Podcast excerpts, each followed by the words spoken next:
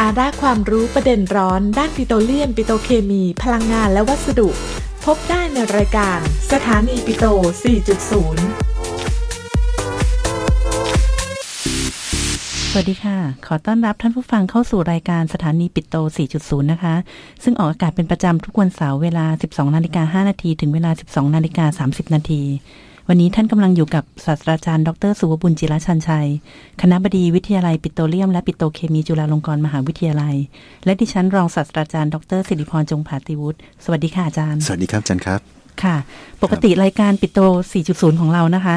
ก็จะมาพูดคุยเกี่ยวกับสาระความรู้ทางด้านพลังงานแล้วก็วัสดุปิโตรนะเคคะมีโพลิเมอร์แล้วก็วัสดุนะคะครับ ซึ่งจริง ๆ ถ้าว่าไปนะ พลังงานวัสดุก็เกี่ยวข้องกับตัวเราเนอะออกไปไหนทุกเรื่องเลยทุกครับเรื่องเลยทุกสิ่งเรื่องเลยทุกทุกสิ่งอย่างที่อยู่รอบตัวใช่เรานะคะใช่ครับแต่วันนี้ก็มีประเด็นประที่เด็นร้อนประเด็นที่ของสังคมนะคะ ถามกันมาเยอะมากครับเกี่ยวกับหน้ากากอนาหมัน้ายกากอนามัยคค่ะรับใช่ไม่ว่าครับทั้งเชิงอ่าขาดตลาดก็เป็นประเด็นหนึ่งอ่าตัววัสดุประเด็นว่าตัววัสดุครับว่าเป็นยังไงนะครัคะบของใช่เราในฐานะที่เราเป็นอ่า จะบอกว่าวิทยาลัยวัสดุปิโตก็เป็นผู้เชี่ยวชาญทางด้านวัสดุนะครัคะบเป็นนักวัสดุศาสตร์ครับเราก็อาจจะมาแชร์เรื่องนี้ ก่อนครับอื่นก็อยากให้อาจารย์ช่วยเล่าให้ฟังนิดนึงค่ะว่าหน้ากากอนามัยเนี่ยมันทำมาจากวัสดุอะไรครับครับค่ะคืออย่างนี้นะครับเอ่อเริ่มแรกเริ่มเดิมทีเนี่ยหน้ากากอนามัยเนี่ยก็มาจากการที่ว่าเราอยากจะปกป้องอ่าฝุ่นละอองนะครับ ซึ่งเอ่อในสมัยก่อนเนี่ยเราเองไม่ค่อยคุ้นชินนะการใส่หน้ากาก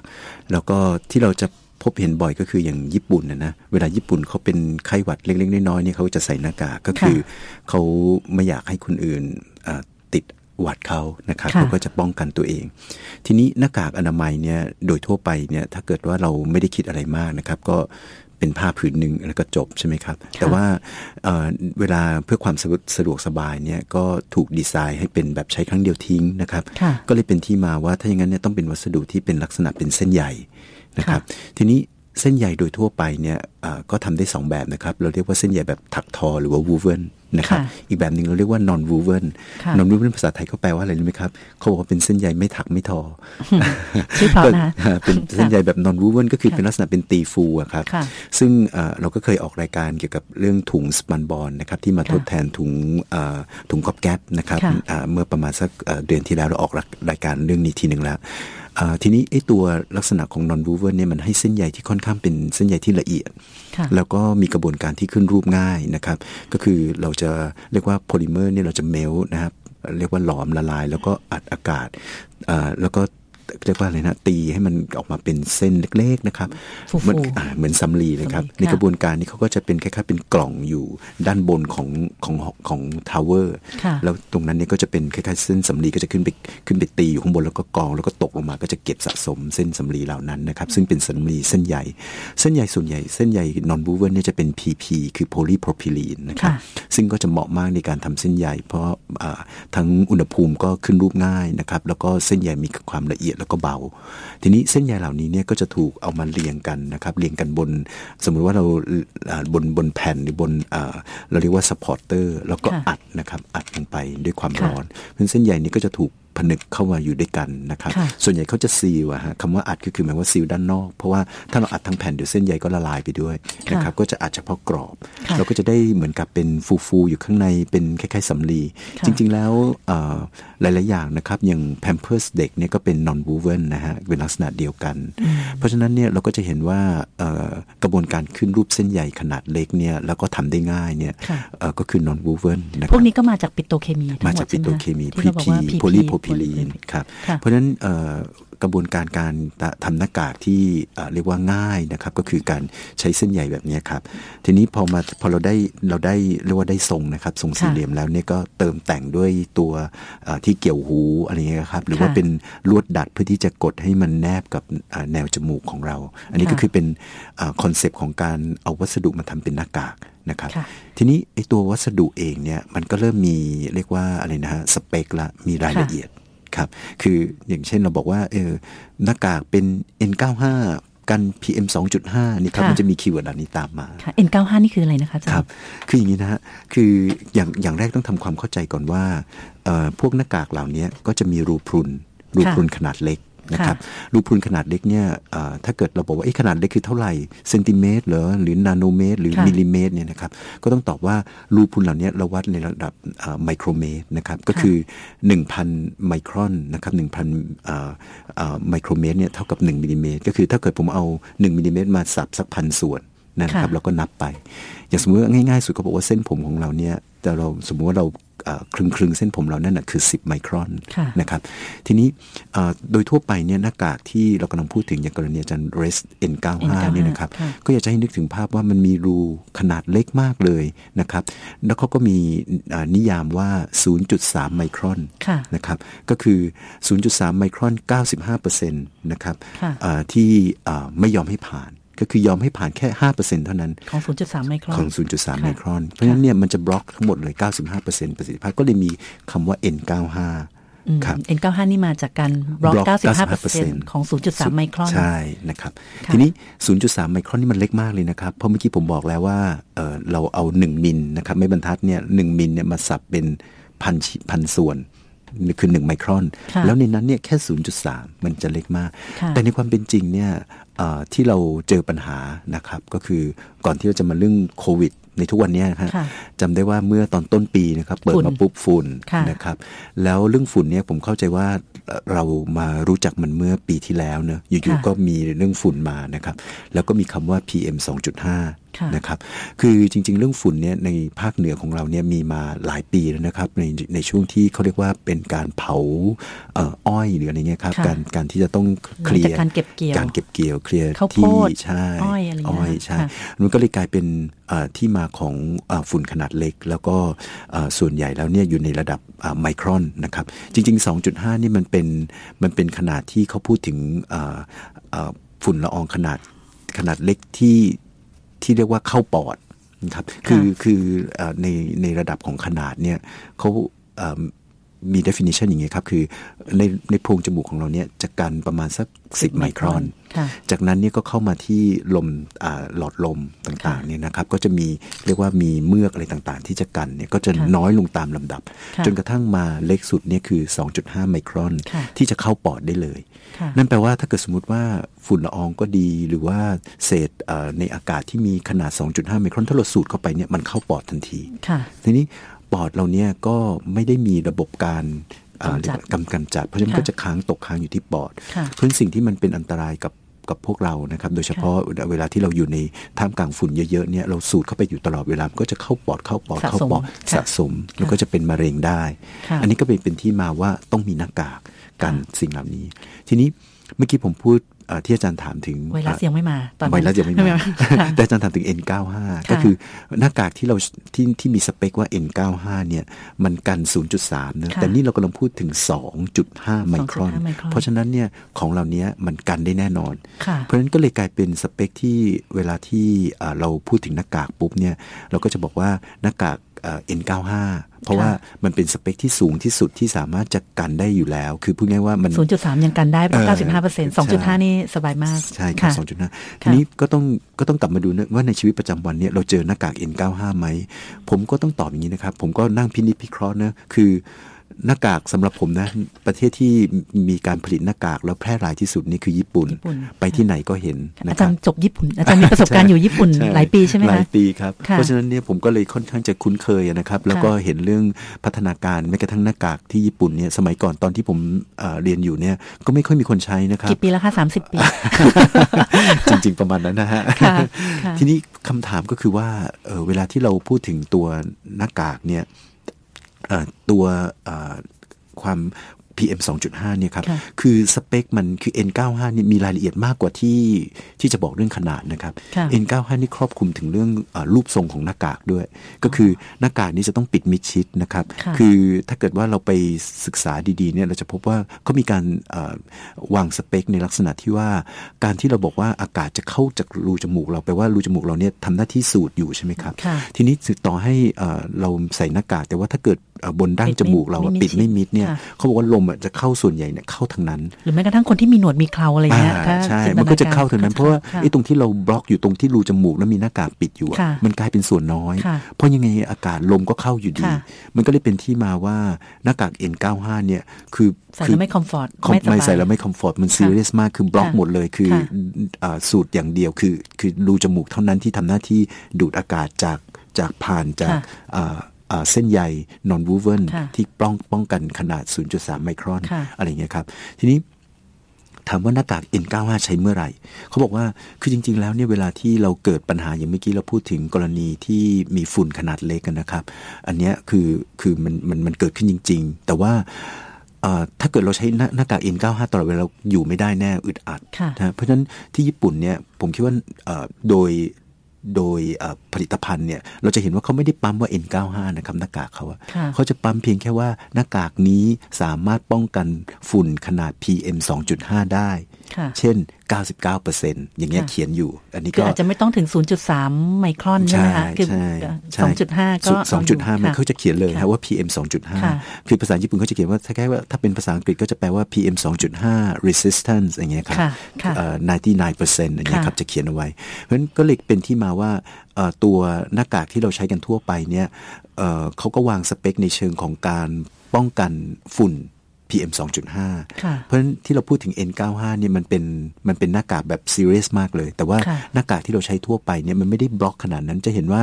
รูปทรงมันจะคล้ายๆ กับอะที่เขาเรียกว่า surgery mask หรือว่าหน้ากากสำหรับ แพทย์ใส่ผ่าตัดค่ะหรือบางครั้งเขาเรียกว่า face mask ก็ค่ะคือหน้ากากคลุมเฉยๆนะครับค่ะเพราะฉะนั้นหน้ากากทรงแบบนี้ก็จะเป็นทรงสี่เหลี่ยม แล้วก็มีแค่ตัวเกี่ยวหูเกี่ยวหูค่ะนะครับ แล้วบนบนบนจมูกก็จะมีมีลวดพอกดให้มันแนบกับดั้งจมูกเราเท่าก็นั้นจะใส่เองสบายขึ้นมาใส่สบายขึ้นค่ะแต่ว่าค่ะอากาศอากาศผ่านได้รอบทางค่ะนะฮะก็ค่ะอันนี้ก็เลยกลายเป็น แต่ว่าอาศัยความที่มันมีเส้นใยที่เรามองว่าเส้นใยเหล่านี้อย่างน้อยก็ช่วยกรองอา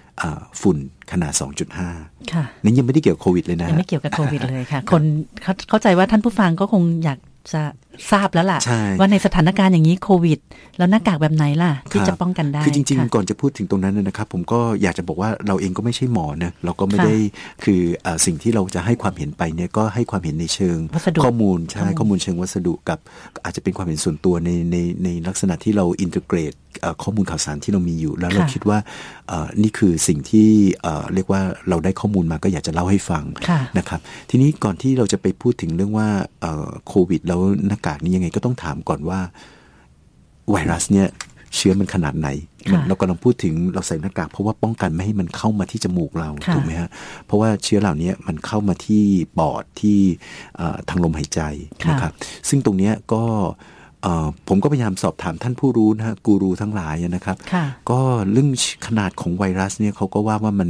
คือมันดิทามินยากเพราะว่ามันอยู่ในสภาวะไหน มันจะฟอร์มมันอาจจะพองตัวมันจะอยู่ในค่ะของเหลวในมีเดียค่ะนะครับแต่นี้ก็ตามเนี่ยขนาดเนี่ยมันก็อยู่ประมาณเนี้ยครับประมาณระดับอ่าตั้งแต่ระดับไมครอนไมครอนนะครับอาจจะเป็น 2 3 4 ไมครอนไปจนถึง 10 ไมครอนค่ะ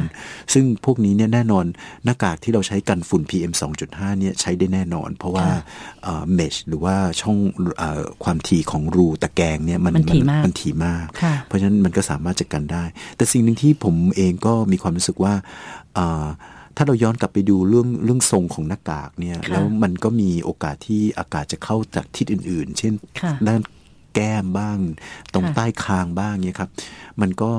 มันก็คงจะไม่สามารถจัดการได้ร้อยเปอร์เซ็นต์นะครับ ถ้าเกิดค่ะไวรัสนั่นนะโอ้โหคลุ้งเต็มไปหมดเนี่ยใช่เพราะฉะนั้นอย่างแรกคือเราใช่ต้องหลีกเลี่ยงเราต้องที่จะไม่ไปอยู่ในบริเวณใช่เหล่านั้นค่ะครับ เพราะฉะนั้นก็ตรงตรงเนี้ยที่เราเห็นว่าคนแพนิคเรื่องหน้ากากนะครับค่ะก็ทำให้ย้อนกลับมาคิดว่าเอ๊ะจริง ๆ แล้วเนี่ยเราจะใส่หน้ากากในกรณีไหนค่ะนะครับฮะก็รู้สึกอาจารย์ก็มีข้อมูลใช่ไหมเราควรจะใส่หน้ากากกันไหมเราควรให้คนป่วยใส่ที่อาจารใช่ย์บอกคือคือก็อาจจะอ่า กับเรื่องเกี่ยวกับตลาดด้วยนะตอนนี้หน้าหน้ากากขาดตลาดใช่ถามว่าช่ใครบควรจะต้องเป็นคนใส่จนั่ริงนสิๆบุคลากรทางการแพทย์ก็ควรจะต้องใส่นะคะฮะแล้วก็เพราะว่าเขาก็อยู่ในที่ที่มีโอกาสเสี่ยงมาก และอีกทางหนึ่งก็คือคนที่เป็นเนี่ยแหละ คนที่เป็นหวัดหรือว่าคนที่มีอาการนะคะ ก็ควรจะต้องใส่ใช่ป้องกันใช่เพราะว่าคนหนึ่งใส่ป้องกันไปทุก ๆ คนเลย ในขณะที่ถ้าสมมติว่าเราคไปนเป็นแล้วไม่ใส่อะสมมติมีสิบคนเป็นอยู่คนหนึ่งคนไม่เป็นใส่หมดเลย แล้วคน เป็นไม่ใส่ไม่ใส่อยู่คนเดียว จามขึ้นมาเกิดอะไรขึ้น ก็ไปติดที่หอยู่น้ากากคนอื่นใช่ติดที่ตัวนะคะ เพราะฉะนั้นเนี่ยก็ควรจะต้องให้ผู้ป่วยได้ใส่ใช่นะคะใช่ก่อนที่จริง ๆ ตรงเนี้ยครับก็เลยเป็นที่มาว่าเราเราก็ไม่รู้นะครับพอพอดีพอพูดถึงหน้ากากผ้าเนอะค่ะผมเองก็เอ่อโดยส่วนตัวนะครับ ถ้าเราอาศัยหลักการและเหตุผลพูดเนี่ยค่ะคำถามคือผ้าเนี่ยมันเมชเนี่ยมันเป็นมันเป็นมิลเลยเนอะค่ะ หมายถึงว่าถ้าอาจารย์เอากล้องส่องลงไปในผ้าเนี่ยอาจารย์จะเห็นว่าเวลาผ้าเขาถักเขาทอเนี่ยอามัจนจะเป็นเป็นมิลหลักสิบไมครอนอะไรอสิย่าบงนี้ไมครอนค่ะเพราะฉะนั้นเนี่ยหรือมากกว่านั้นค่ะเพราะฉะนั้นเนี่ยความอ่าละเอียดของเนื้อผ้าเนี่ยมันมันคงไม่สามารถจะเอาเอาเป็นว่าสมมติถ้าเป็นฝุ่น PM 2.5เนี่ยมันผ่านได้อยู่แล้วผ่านได้อยู่แล้ว ทีนี้ถ้าเกิดเชื้อเนี่ยเรากำลังพูดถึงไวรัสขนาดใกล้เคียงกันค่ะมันก็ผ่านได้อยู่แล้ว ซึ่งมันอาจจะป้องกันฝอยละอองได้ ถ้าสมมติว่าฝอยละอองมีขนาดที่ใหญ่สักนิดนึงใช่ไหมคะ แต่ว่าอาจจะไม่ได้กันไวรัสไม่ได้กันไวรัสค่ะทีนี้มันก็มีอีกเออวิธีคิดอีกแบบหนึ่งนะครับ ก็อย่างสมมติว่าที่เราพูดถึงว่าถ้าเกิดว่าผ้าเนี่ยมัน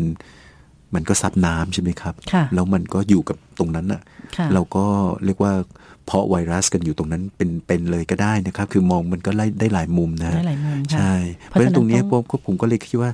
อย่างแรกคือก็หลีต้องกหลีเลี่ยงกเลี่ยงค่ะครับล้างมือบ่อยๆ อ่าใช่อ่าเพราะว่าห็นบโอกาสที่เราจะต้องไปจับสิ่งของอะไรอย่างเงี้ยนะคะใช่ก็มีใช่ค่ะคือเมื่อวานนี้ก็มีโอกาสเนอะเราคุยกับเพื่อนเนเธอร์แลนด์เราค่ะเราถามเขาว่า เออ ที่ประเทศ you นั่นไหมเขาบอกอู้กำลังซีเรียสเลย เพราะว่าเริ่มเจอเคสแล้วค่ะนะครับ แล้วผมก็เลยถามเขาว่าแล้วเขาใส่มาสก์กันไหมนะค่ะก็ได้คำตอบว่า ไม่ใส่ไม่ใช่ไหมใส่คะค่ะใช่จเขาบริองกๆที่อเมริกาก็บอกเขาบอกว่าเขาถูกแนะนำด้วยนะเขาถูกแนะนำว่าไม่ไม่ใส่ให้ใส่ไม่ให้ใส่ แล้วก็ให้ล้างมือให้สะอาดให้ล้างมือให้สะอาดเพราะว่าจริง ๆ การใส่หน้ากากนะ ถ้าเราถ้าเรามือไม่สะอาดแล้วเราใส่หน้ากากเนี่ย จริง ๆ ก็อาจจะทำให้เราต้องมาจับใบหน้าบ่อยขึ้นแล้วถ้าเราติดเชื้อใช่ใช่เชื้อนั้นก็จะมาอยู่ที่ใบหน้าเราอันนั้นจก็ริงเป็นๆผมเองเนี่ยสองสามวันนี้เห็นคนใส่หน้ากากเนอะแล้วก็อย่างที่อาจารย์พูดถึงนะ ยิ่งใส่หน้ากากเยอะนี่งจับหน้าเยอะนะ จริงค่ะเพราะว่ามันมันเลื่อนมันเคลื่อนอะไรต่อมีอะไรใช่ไหมครับใช่แล้วเราก็ลำคาญเราก็อยากต้องเข้าไปกระชับ บางทีจะทานข้าวก็ต้องถอดออกมาก่ออ่านใช่อ่าทั้งทั้งที่แอคทิวิตี้ปกติเราไม่มีโมเมนต์นั้นใช่มันก็จะเกิดขึ้นนะฮค่ะ เพราะฉะนั้นใช่การดูแลความสะอาดล้างมือใช่บ่อยๆเนี่ยจริงใช่ช่วยได้จริง ๆ นะคะ ใช่ค่ะครับก็เขาก็เลยย้อนกลับมาพูดถึงเรื่องว่าทำไมหน้ากากในประเทศไทยขาดตลาดนะครับ คือคือในงานในในรายการอาสองสามสัปดาห์ที่แล้วที่ผมพูดถึงเรื่องสปันบอลนะคือ ไม่น่าเชื่อนะครับ กระบวนการสปันบอลเนี่ยไม่ได้ผลิตในประเทศไทย คือ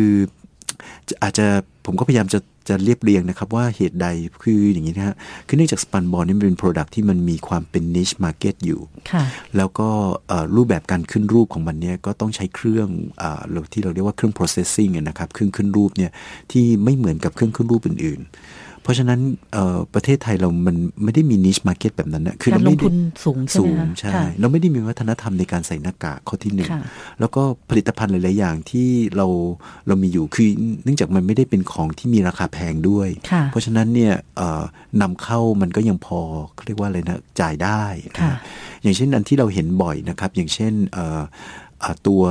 ที่พิงเอ่อเบาะบนเครื่องบินนะฮะค่ะอันนั้นก็สปันบอร์ดค่ะนะครับที่เป็นคล้ายๆลักษณะผ้าค่ะนะครับแต่คิดว่าประเทศไทยน่าจะเริ่มคิดเรื่องนี้อาจแล้จะวต้ก็องมีนะครับการมีผลิตอุตสาหกรรมค่ะที่ผลิตขึ้นมาค่ะแล้วก็อีกอย่างหนึ่งก็คือเออในแง่ของตัวการตัดเย็บต่างๆเนี่ยค่ะคือเอ่อ มันก็เลยทำให้พูดถึงแล้วเนี่ยกระบวนการแบบนี้เนี่ยถ้าถ้าไม่ใช่เป็นลักษณะเป็นแมชชีนเรียกว่าเป็นอัตโนมัติเลยเนี่ยก็ต้องเป็นงานเลเบอร์ตัดเย็บค่ะซึ่งก็ต้องยอมรับว่าจีนกินดิบนะค่ะฮะเพราะว่ามันต้องตัดเย็บนะครับ โดยเฉพาะอย่างถุงถุง spunbond เนี่ยค่ะถุง spunbond นี่มีการมันมีขั้นตอนการขึ้นรูปที่เอ่อหลาย step ก็คือว่า พออาจารย์ได้ได้ได้ได้สำลีมา อาจารย์ค่ะต้องมาเรียงบนบนบนเอ่อบน substrate หรือว่าค่ะบนบนแผ่นรอง แล้วก็อัดบนรีดแผ่นรองค่ะแล้วก็ต้องเย็บเย็บขอบค่ะนะครับ เย็บหูหิ้วอะไรอย่างเงี้ยครับ เย็บทรงค่ะหลากหลายค่ะคบอาจารย์พูดถึง spunbond ก็มีคนถามเหมือนกันนะว่าเอา spun ตอนนั้นเข้าใจว่าที่อาจารย์กล่าวว่าเดือนที่แล้วมีการพูดถึง spunbond ตอนนั้นน่าจะเป็นประเด็นเรื่องไมโครพลาสติกใช่เพราะว่า spunbond เนี่ย อาจจะก่อให้เกิดไมโครพลาสติกก็จะเป็นอีกปัญหาหนึ่งใช่ไหมคะที่พูดกัน แล้วตอนนี้ก็เลยมีคำถามว่า spunbond เอามาทำเป็นหน้ากาก แล้วเราจะหายใจเข้าไป มันจะมีประเด็นอะไรเหล่านี้ต้องกังวลไหมคะ ดีเลยครับที่อาจารย์ raise อันนี้ก็ก็ต้องเล่าอีกครั้งหนึ่งนะครับค่ะคือเรื่อง spunbond กับการที่เป็นไมโครพลาสติก คือคือผมอยากบอกงี้ครับว่าเอ่อถ้าเราบอกว่าย้อนกลับไปกะกระบวนการขึ้นรูปจากเม็ด PP มาเป็นอ่านานเป็นไฟเบอร์ เป็น microfiber ค่ะเอ่อคล้ายๆสำลีเนี่ยตรงนั้นน่ะอ่าแน่นอนเป็น microfiber ก็คือไมโครพลาสติก แต่ว่าเราก็ต้องถามต่อนะว่ากระบวนการเวลาที่เราได้ไมโครพลาสติกเหล่านี้มา หมายถึงว่า microfiber มาค่ะแล้วมีการอัด ทรงนะครับอ่าเรียกว่ารีดหรือว่าจะเป็นการสแตมป์นะครับมันจะติดแน่นบนบน substrate เราค่ะทีนี้ถ้าตราบใดที่ substrate เราอะมันไม่ได้ใช้จนมันผุมันกร่อนเนี่ยครับค่ะมันไม่ออกมาหรอกครับเส้นใยค่ะนะครับทีนี้รายการในวันนั้นที่เราพูดถึงเรื่องถุงถุง spunbond เนี่ยนะครับวันนั้นเนี่ยผมก็พยายามจะให้เห็นภาพว่าเอ่อด้วยด้วยรูปทรงของมันเนี่ยครับมัน วิธีการใช้ก็ดีหรือว่า way of life มันเนี่ย มันแตกต่างจากถุงก๊อบแก๊บสิ้นเชิงค่ะอถุงก๊อบแก๊บเนี่ยเราเราเรานึกได้ง่ายมากเลยว่ากลับบ้านปุ๊บ เราอาจจะอย่างมากก็อาจจะพับเป็นพับจีบเก็บจีบจีบอ่าแล้วก็เก็บค่ะหรือบางทีก็ค่ะขยุ่มขยุ่มมันแล้วก็ยัดลงไปที่ไหนที่หนึ่งให้มันค่ะพ้นตาแล้วก็เป็นค่ะจบ แต่ถุงสปันบอลมันไม่อย่างนั้นเพราะมันเป็นทรงค่ะเราก็จะต้องเรียกว่าเอ่อ ตะเข็บมันมายังไงก็อาจจะตบตบๆตามเดิมอ่าตลบค่ะตามเดิมมันก็จะค่ะกลายเป็นทรงเดิมนะครับแล้วสปันบอลมันมีน้ำหนักเบาค่ะมันมันพกพาไปได้ง่าย และแถมค่ะมันยังเรียกว่าเอ่อเรียกว่าอะไรฮะเราเราพับเก็บเนี่ยมันมันไม่เบากี้อะฮะค่ะมันแบนราบค่ะเพราะฉะนั้นมันก็จะพกพาได้ง่าย เบาด้วยนะเบาด้วยเบาเพราะฉะนั้นค่ะเอ่อผมเลยบอกว่า way of life ของถุงก๊อบแก๊บที่มันจะนำไปสู่ไมโครพลาสติก กับ way of life ของถุงสปันบอลที่จะนำไปสู่ไมโครพลาสติกเนี่ยเอ่อ ทั้งเวลาและและและเอ่อโอกาสนี่ต่างกันโดยสิ้นเชิงค่ะคือถุงก๊อบแก๊บนี่มีโอกาสเป็นไมโครพลาสติกได้ง่าย เพราะว่าถุงก๊อบแก๊บเนี่ยเราไม่ได้ให้ความ ไม่พูดง่ายๆเราไม่ได้ใส่ใจมันเราทิ้งมันตลอดเวลาค่ะในขณะที่ยิ่งมันเป็นถุงบางเนี่ยมันมันฉีกขาดได้ง่าย แล้วมันก็ถูกกัดกร่อนโดย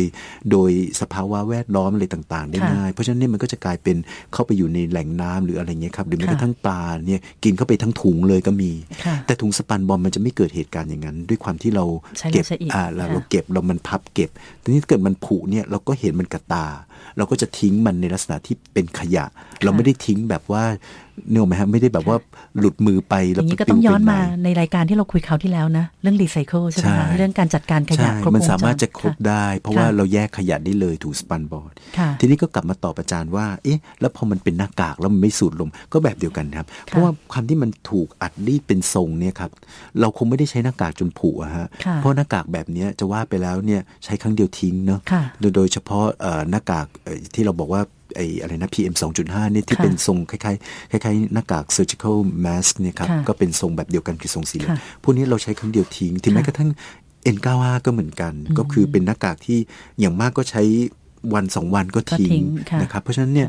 โอกาสที่จะใช้จนผัวมันไม่มี อย่างนี้ก็อาจจะตอบโจทย์ว่าอาจจะมีที่มีคนถามว่าแล้วหน้ากากอ่าหน้ากากทางการแพทย์เนี่ยนะคะ ที่เราใช้เอามาล้างแล้วใช้ได้ใหม่ไหมก็อาจจะ ไม่ได้ไม่ได้เลยค่ะไม่ได้เลย เพราะว่าค่ะคือเนื่องจากว่าอ่า